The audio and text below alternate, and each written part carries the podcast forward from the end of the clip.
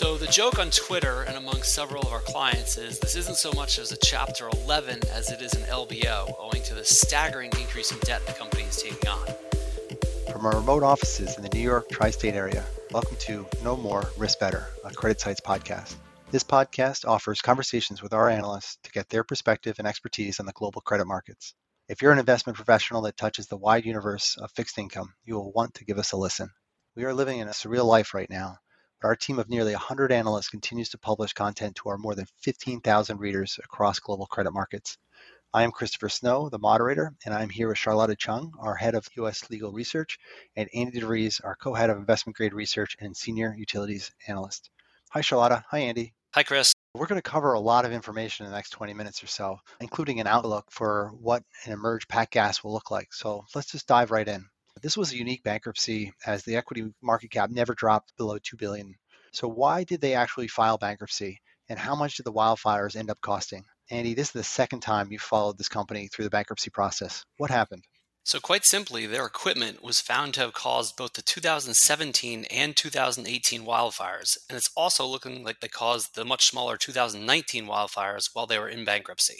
And under California's unique inverse condemnation legal precedent, plaintiffs don't have to prove gross negligence to recover damages from the utility. So initial estimates were as high as 30 to 40 billion dollars of damages, but last summer and fall they ultimately settled the vast majority of the claims for 25.5 billion. So to break that down, 13.5 billion is going to victims for the uninsured and underinsured damages. 11 billion is going to insurance companies for claims they've paid out or will pay out, and we'll talk about that in a bit. And 1 billion is going to local governments. So to put this 25.5 billion dollars in context, prior to filing bankruptcy, PG&E generated around $6 billion of EBITDA. So the damage is around 4 times EBITDA. The other thing I will add is that from our perspective, PG&E's primary purpose in its Chapter 11 filing was to address wildfire liabilities in a form that could bind the victims. In bankruptcy, the company was able to crystallize these liabilities as pre-petition claims that would then receive distribution via the bankruptcy plan rather than through piecemeal litigation. PG&E's plan does exactly that.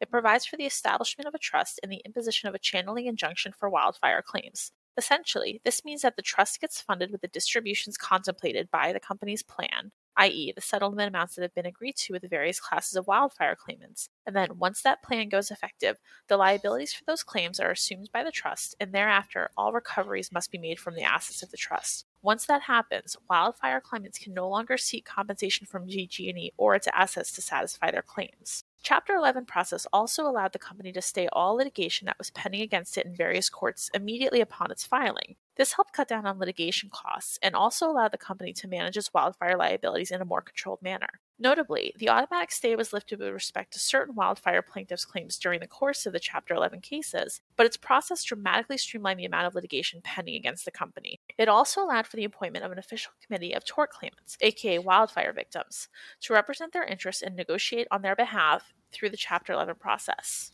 I'll finally add that the Chapter 11 cases were simplified by its pre petition capital structure. Its debt was unsecured and only held at two entities without any subsidiary guarantees. This essentially put all creditors on equal footing with respect to claims. This bankruptcy also was characterized by changing facts on the ground as it evolved. One of those was AB 1054. You know, how does that fund work? How is it funded and how much will pay out in future fires? Sure, Chris. So, this was a $21 billion fund that was steamrolled through the California legislature the day before their summer recess last year. It was almost comical to listen to some legislators abstain from voting on the bill in subcommittee because they didn't have any details on it, only to turn around and vote in favor of it the very next day in the full session. So half of this fund, 10.5 billion, is coming from refinancing and a surcharge on customer bills related to the previous Pacific Gas and Electric bankruptcy in 2001 that was set to expire this year.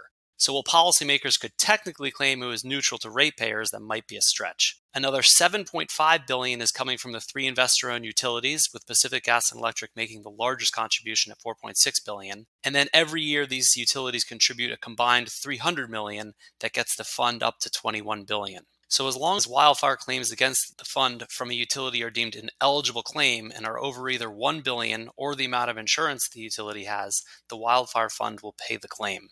AB 1054 also creates a burden shifting mechanism for utilities, which relates to their ability to recover costs and expenses from a covered fire. Essentially, the bill provides that a utility can recover costs and expenses if they are just and reasonable. These expenses will be considered just and reasonable if the utility acts in a way that would be consistent with a reasonable utility acting in good faith in similar circumstances. The burden is initially on the utility to show that its conduct was reasonable in order to recover these costs. However, if the utility has a valid safety certification, as provided for in AB 1054, at the time during which a covered fire ignites, then its conduct is deemed reasonable, and the burden shifts to another party to raise serious doubt about the reasonableness of the utility's conduct. If serious doubt is raised, then the burden switches back to utility to show that its conduct was reasonable. Additionally, some people had initially hoped that PG&E's bankruptcy filing would lead to the repeal or modification of California's inverse condemnation law that Andy mentioned earlier. However, this has not occurred, and it seems to us that AB 1054 is an attempt to mitigate the risk of financial devastation to utilities caused by wildfires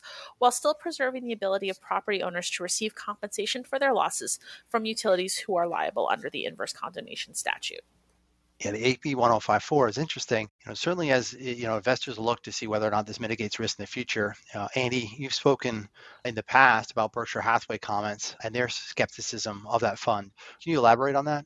Sure, Chris. Uh, so, Greg Abel ran Warren Buffett's utility operations for many years, and he's now the vice chairman of all non insurance operations at Berkshire. And we have a tremendous amount of respect for him.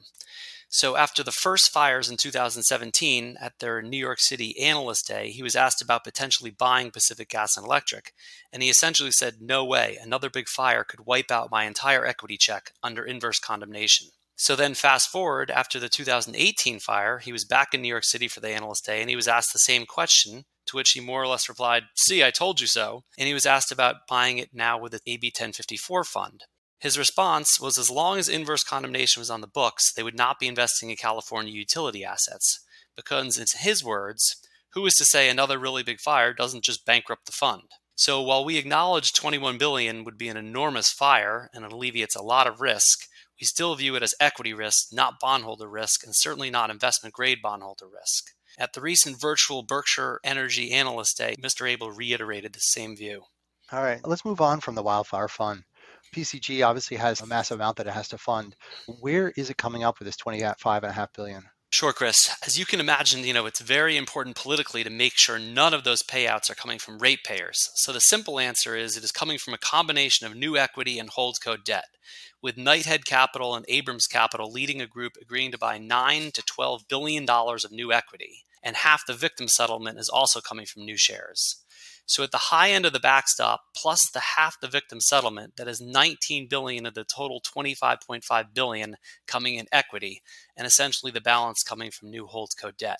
Or another way of looking at it is the insurance settlement is 11 billion and local government settlement is 1 billion. Those are coming in cash, while the fire victims 13.5 billion is half cash, half stock. So that is a $19 billion cash requirement coming from the 9 to 12 billion of new equity plus new holdco debt. They've also budgeted 10 billion contribution from securitization bonds and short-term utility debt, which they argue won't be paid for by ratepayers. The point of the recent securitization application was filed under SB 901, which was a law passed after the 2017 wildfires, which gives them permission to do that. And it will very much be paid for by ratepayers. We would point out that money is obviously very fungible, and to the extent the company is ramping up its wildfire mitigation spending, you know, two and a half billion dollars this year, which is recoverable for shareholders, there is definitely some gray area here on what ratepayers are paying for. You know, Andy mentioned the ratepayers. You know, there's another legacy constituent here, which is the, the existing bondholders. Charlotte, how are those being treated? Sure, Chris. So I think it's important first to frame up the context for the ultimate treatment of those existing bondholders. When PG&E initially filed, it had an exclusive period of time to set forth a Chapter 11 plan, and it did so, and it filed a plan that provided for very different treatment of its legacy unsecured bondholders than the existing plan that is currently out for solicitation and voting. Upon filing, this plan uh, garnered significant objection from many of the unsecured bondholders of the company. An ad hoc group of these bondholders, together with a committee of wildfire victims, received permission from the court to file a competing plan, which provided for different treatment of the company's unsecured bondholders, including reinstatement of higher coupon bonds. There were also arguments over the treatment of forged creditors with respect to payment of post petition interest and make whole premium. Ultimately, the company and the creditors supporting the competing plan reached a settlement on the treatment afforded to the different classes of creditors, and the court also issued an important ruling on the appropriate rate of post petition interest for unsecured creditors. The current plan reflects that settlement, including reinstatement and the issuance of new secured debt. Under the current plan, bondholders are being separated into several classes. First is the utility impaired senior note claims. The next is utility reinstated senior note claims, and finally utility short-term senior note claims, each of which is receiving different treatment. The impaired senior note claims include the notes that mature outside of 2023 with coupons greater than 5%. These notes are being refinanced with two new series of secured debt $3.1 billion of notes at a 4.55% coupon due in 2030, and $3.1 billion of new secured notes at 4.95% coupons due in 2050. This is the full principal amount of the claims of 6.2 billion. Additionally, note holders in this class will receive post petition interest at the 2.59% federal judgment rate for the period between the petition date in January 2019 and the company's emergence from bankruptcy sometime later this year. The reinstated senior note claims are the other bonds from the utility with maturity dates outside 2023 and coupons below 5%. There are many series of these, totaling 9.575 billion. These notes are being reinstated at their original coupons and maturity dates and will accrue interest at the contract rate. Additionally, because the utility is issuing the new notes as secured notes, the equal and ratable clauses in these reinstated notes will be triggered and they will also become secured obligations of the utility. The utility short term senior note claims are those bonds maturing through 2022. Like the impaired senior note claims mentioned earlier, these notes will be refinanced with two series of secured bonds 875 million of notes at a 3.45% coupon due 2025 and 875 million of notes at 3.75% coupon due 2028 in an aggregate principal amount of 1.75 billion. Also, similar to the impaired senior notes, the note holders in this class will receive post petition interest at the 2.59% federal judgment rate for the period between the petition date and PG&E's emergence from bankruptcy. Interesting, and in connection to the post petition interest decision that I mentioned earlier, because the existing bonds were unsecured when the company filed for Chapter 11, the holders would ordinarily not be entitled to post petition interest, as secured creditors would be under the bankruptcy code. However, there is an exception which rarely applies, and that is that where a debtor is solvent, unsecured creditors may be entitled to receive post petition interest. In California, which is where the company filed for Chapter 11, the Ninth Circuit has determined that where unsecured creditors can get post petition interest on account of being a claimant of a solvent debtor, the applicable rate of interest is the federal judgment rate rather than the coupon. Thanks, Charlotta. We'll talk a little bit later in the podcast about the preservation of principal and bankruptcy for utilities. But for now, Andy, can you speak to where the so called smart money invested and how they navigated the bankruptcy? Thanks, Chris. For all of 2019, there were two competing plans with sharp, sophisticated investors on both sides. And to overly simplify things for the purposes of this podcast, the bondholders essentially wanted to reinstate their high coupon bonds, Charlotta mentioned earlier, put up new money, and essentially wipe out the existing shareholders. Knighthead, Baupost, and Abrams Capital were the leads in the equity side and obviously didn't want to get wiped out. PIMCO, Elliott, and Davidson Kempner were running point on the bond side. So having two competing plans allowed the governor, regulators, and the bankruptcy judge to play each plan off each other for things they wanted to see, like minimal holdco debt. However, in January of this year, the two plans merged, with the bondholders agreeing to haircut the coupon of their high coupon bonds in exchange for a nice fee and the ability to potentially participate in the equity backstop at the same discounted PE as Knighthead. The real smart money here was buying the insurance subrogation claims from the insurance companies at well below par, in some cases under 50 cents, despite those claims being pari passu to bondholders and fire victims. From what we've read and heard, Baupost was a large buyer of those claims. Well, let's talk about those fire victims. You've written about the victims getting their stock at a fixed PE versus the backstop investors whose PE is fluctuating. Can you give an overview of these PEs? Sure. So, under terms of the victim settlement and the equity backstop, the victims will be getting half of their $13.5 billion settlement in stock at a fixed PE ratio of 14.9 times on 2021 EPS. So this compares favorably to the utility sector as a whole at 17 times, and that multiple for the sector was 20 times pre COVID 19. However, investors obviously apply a California discount given the heightened regulatory and wildfire risk. And Edison, the owner of Southern California Edison in Southern California, trades at only 12 times. Again, prior to COVID, even Edison was above that 14.9 times multiple, so it is hard to point fingers at anybody for choosing that multiple. So we have been writing about this valuation disconnect since March, and at the recent 14.9 times buy in versus Edison at 12 times, the victims are essentially looking at around a 10 cents on the dollar discount to par on their claims against Pacific Gas and Electric. This is obviously not ideal for fire victims who lost loved ones, homes, cars, etc., through no fault of their own. Making matters worse, the equity backstop group put a ceiling in their buy in PE of 10 times, but allowed it to fluctuate on the downside with the overall market. So their buy in now is closer to 9 times than 10 times. So that obviously creates some problems with the optics here of New York hedge fund group getting in the equity at 9 to 10 times PE and a pretty big discount to where PG&E will trade versus the victims coming in at 14.9 times, which is likely going to be a premium to where PCG trades. The reality, though, is PCG desperately needs that hedge fund cash. Nobody else is putting up 10 billion of new cash, and there are no competing plans for the judge to choose from at this point. Thanks, Andy. Uh, we're getting closer to the end than the beginning. What are some of the key days to monitor going forward? So, May 15th was the bar date for creditors to vote on the Chapter 11 plan. It's interesting to note here, in connection with Andy's discussion earlier about the value to the equity contribution for wildfire victims, is that there was concern that the wildfire victims might not actually vote to support the plan because of the risk of the shrinkage in value of their equity distribution. The official committee of tort complainants went so far as to request permission to send a letter to the victims advising them not to vote on a plan until the issues relating to the equity settlement could be resolved. Eventually, the judge denied this request in April, and representatives for other victims indicated that they expect their clients to support the plan.